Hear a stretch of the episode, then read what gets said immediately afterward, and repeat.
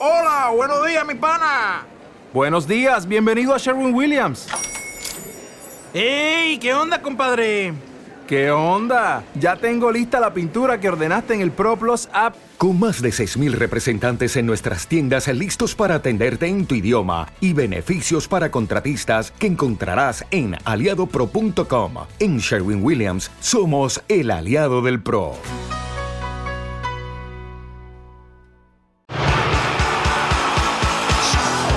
El turno del fútbol y la política, ese espacio preferido que semana a semana revisamos miramos y rompemos el mito de que el fútbol y la política no tienen relación. No, llevamos ya muchísimas semanas con muchos, muchos ejemplos que siempre nos demuestran que sí, están muy relacionados, muy vinculados el fútbol y la política y encontramos de cualquier país, de la Argentina, de Chile, de Uruguay, de Paraguay, de España, de no sé dónde, hoy turno para el Perú, como dicen los peruanos. A ver qué me trae. Si es que el jengibre te va ayudando, tienes ahí un tecito, lean que te, apoye en la voz algo, tómate algo.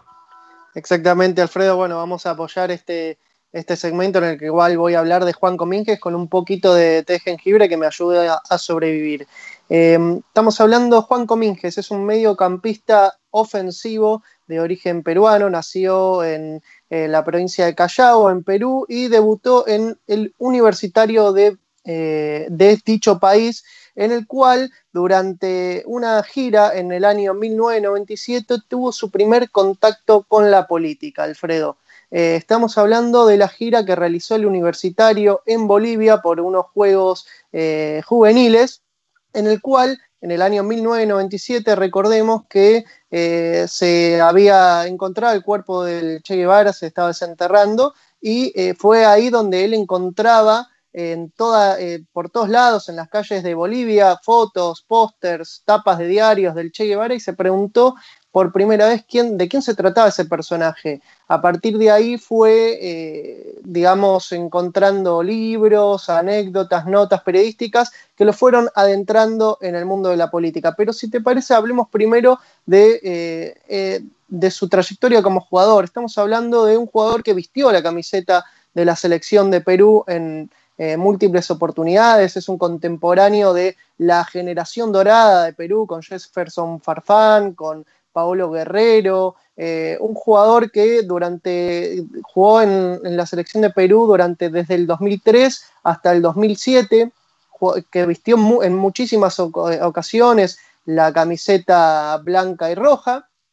También jugó en Argentina, se lo vio en el Colón de Santa Fe y también fue campeón con Estudiantes de La Plata en el año 2006. El equipo de estudiantes dirigido por el Cholo Simeone, capitaneado por Juan Sebastián Verón. Allí Juan Comínguez fue un jugador notable de este plantel, Alfredo. Estamos hablando de un jugador importante. Yo no lo conocía, tengo que reconocer que, que has dicho, por ejemplo, Paolo, Paolo Guerrero, que es Farfán, que es de los jugadores peruanos ¿no? De, la época de él. Bueno, todavía Guerrero sigue jugando y es, una, es un gusto verlo. No lo conocía a Juan Comínguez, ni siquiera que había tenido un recorrido tan importante, no solo en la selección, sino en, la Argentina, ¿no? Con, la, con el equipo, el que le hace de alguna manera al Cholo Simeone, luego irse como entrenador a, Europa después del gran éxito que tuvo en la Argentina. ¿no? no tenía, y me llama la atención como contabas, que haya sido a través de un viaje a Bolivia, en ese momento donde se encuentran los restos del Che, que haya empezado a encontrar ¿no? interés por ese personaje histórico y que lentamente entiendo que además de jugador de alto nivel, se haya ido politizando hacia un lugar, ¿no? Hacia un lugar ideológico. Exactamente, Alfredo. Si te parece, te cuento esta anécdota que eh, lo hizo tapa de todos los diarios. Estamos hablando eh, el día después de la muerte de eh, Fidel Castro, del líder de la Revolución Cubana, un jugador de la segunda división de Perú, del Cienciano, festejaba un gol de penal mostrando la camiseta de Hasta la victoria siempre, comandante Fidel Castro ese jugador era nada más y nada menos Juan Comínquez. Recordemos el Cenciano de Perú en ese entonces, en el año 2016, eh, estaba militando en la segunda división de Perú, pero estamos hablando de un equipo muy importante de Perú. ¿Un equipo, Lean, que ha ganado Copa Libertador o no? Copa Sudamericana le ganó ah, nada más y nada menos que al River Plate de Argentina en la final. Claro, es un equipo de los conocidos. Es cierto que está cuando estuve en Perú este año, creo que en febrero, además de hecho grabamos desde allá, yo grabé desde allá, recuerdo bien que es un equipo muy querido y aunque ahora está en épocas de vacas flacas, eh, tuvo momentos muy relevantes eh, en toda América Latina y en el Perú como un equipo referencial. Exactamente, Alfredo. Bueno, la historia que cuenta Juan es que su hermana Claudia lo había llamado el domingo antes del partido para darle la noticia. Para Juan la noticia fue muy dura, lo golpeó más de lo que él eh, hubiera imaginado. el equipo se preparaba para enfrentar al Carlos Manucci en la segunda división del fútbol y en los camerinos él seguía pensando en la muerte de Fidel, estaba completamente abstraído del partido. Por eso es que cuando eh, les alcanzaron a los jugadores las camisetas con inscripciones católicas que llevaban por debajo de la camiseta, dado que él es ateo, decidió dar la vuelta y escribir de corazón lo que en realidad sentía. Escribió con ese fibrón eh, hasta la victoria siempre, comandante Fidel Castro. Eh, lo cierto es que dice. Increíble, ¿eh? Increíble, ¿eh? me, me, llama la atención porque no es que, o sea, hay jugadores que se pueden, no sé, hemos, hemos contado muchas historias de jugadores que sí tienen relaciones con la política, pero y hacer de Fidel Castro, de la Revolución Cubana, no te encuentras tanto, quitando seguramente la excepcionalidad de Diego Armando eh, Maradona. No conocía tantos jugadores eh, hoy en día contemporáneos eh, latinoamericanos que hayan tenido una posición y que hayan hablado así en la cancha de juego, con una camiseta, con una remera, con una playera, tan clarísimamente sobre la muerte de Fidel Castro, así, sin miedos, ¿no? Porque no debe ser sencillo en el fútbol peruano decir lo que dijo abiertamente. Ni hablar, Alfredo, eh, digamos que escasean mucho las opiniones políticas en los jugadores en general, pero sobre todo en Perú es una excepción sin ir más lejos. Eh, y ante la pregunta si recibió críticas por ese gesto hacia Fidel, bueno, Juan dijo bastante, pero no contestó. Es un desgaste de energías que no estoy dispuesto a hacer. Me sorprendió que no se mencione que tengo un tatuaje del Che. Soy ateo a pesar de que estudié primaria y secundaria en un colegio marista. Lo que menos hago es endiosar a un ser humano, pero la historia de la revolución cubana me ha inspirado a generar mi propia revolución interna para poder mejorar como persona, como padre y futbolista. Recordemos, Juan Comínguez tiene tatuado un retrato del Che Guevara, al igual que Diego Armando Maradona, Alfredo. O sea, ya van dos. No, y el italiano, no, no, no, no, no. Estaba pensando en el. ¿Cuál era el Cristiano este? Lucarelli. ¿Lucarelli también tenía algo así o fue con una camiseta del Che? Ahora recuerdo. Cristiano Lucarelli festejó eh, un gol para la selección italiana contra en Moldavia con una camiseta del Che Guevara debajo de la azurra.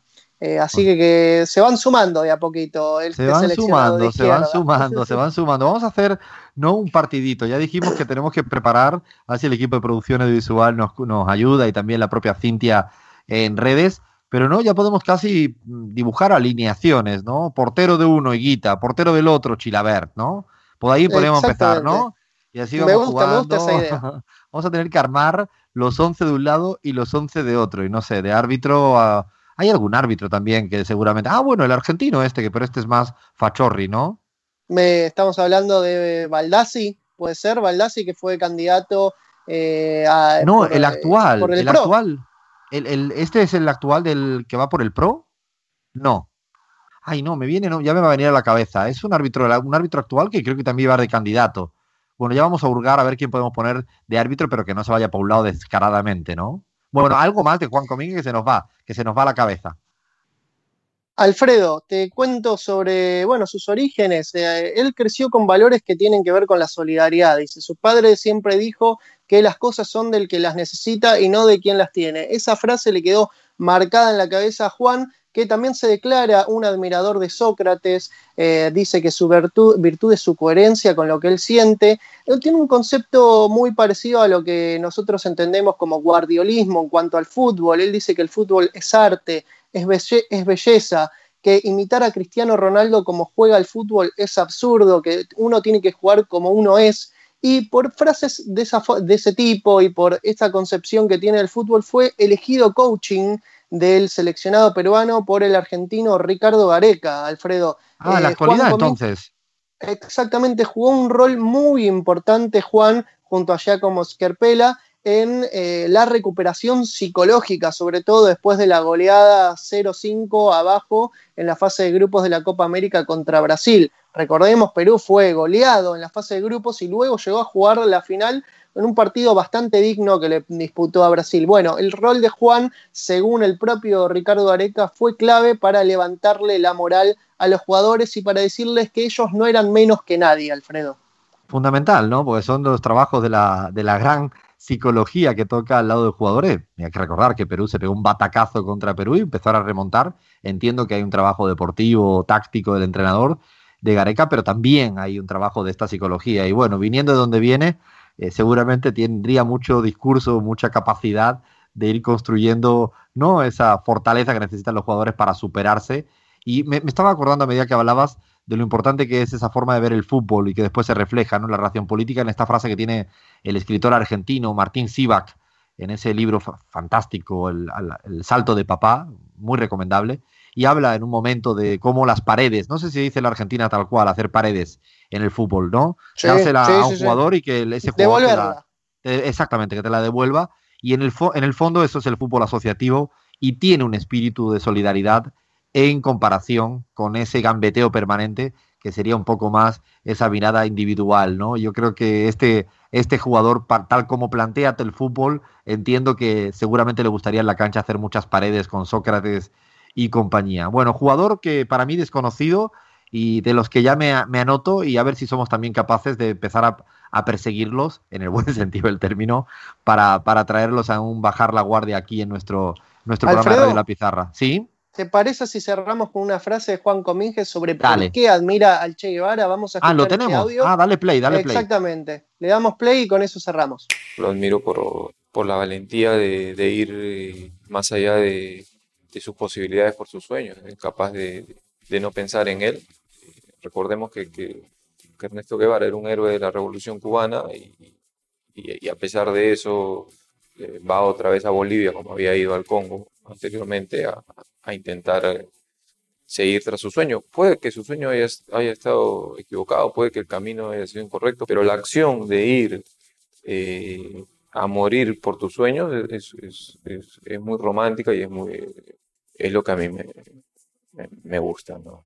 no habla un político, habla un jugador de fútbol eh, muy politizado y por eso nosotros seguimos sosteniendo en nuestro espacio eh, de fútbol y política que no, que no, que no están tan separados como nos imaginamos y me dieron muchas ganas de saber más del, personaje, de la historia y a ver si somos capaces de hablar con, con él. Bueno, ahora sí, paramos, lean, eh, seguimos trabajando semana a semana para para ir encontrando historias muy divertidas y le pedimos incluso a todos los oyentes, ya nos vienen diciendo a gente que quieren entrevistar del mundo del fútbol y la política, que nos sigan lanzando nombres e historias que estamos con ganas de investigar y aprender con H intercalada y sin H, con ganas de meter en la mochila nuevos jugadores, nuevas jugadoras que tienen historias políticas que contar. Hacemos parada, paradita para escuchar un poco las noticias, tan informativa, y ahora al rato volvemos con el quilombo debate sobre el rol de los vicepresidentes o vicepresidentas en la política latinoamericana. Esto es La Pizarra. ¿No te encantaría tener 100 dólares extra en tu bolsillo? Haz que un experto bilingüe de TurboTax declare tus impuestos para el 31 de marzo y obtén 100 dólares de vuelta al instante. Porque no importa cuáles hayan sido tus logros del año pasado, TurboTax hace que cuenten. Obtén 100 dólares de vuelta y tus impuestos con 100% de precisión, solo con Intuit TurboTax. Debes declarar para el 31 de marzo. Crédito solo aplicable al costo de la presentación federal con Turbo Tax Full Service. Oferta sujeta a cambios o cancelación en cualquier momento.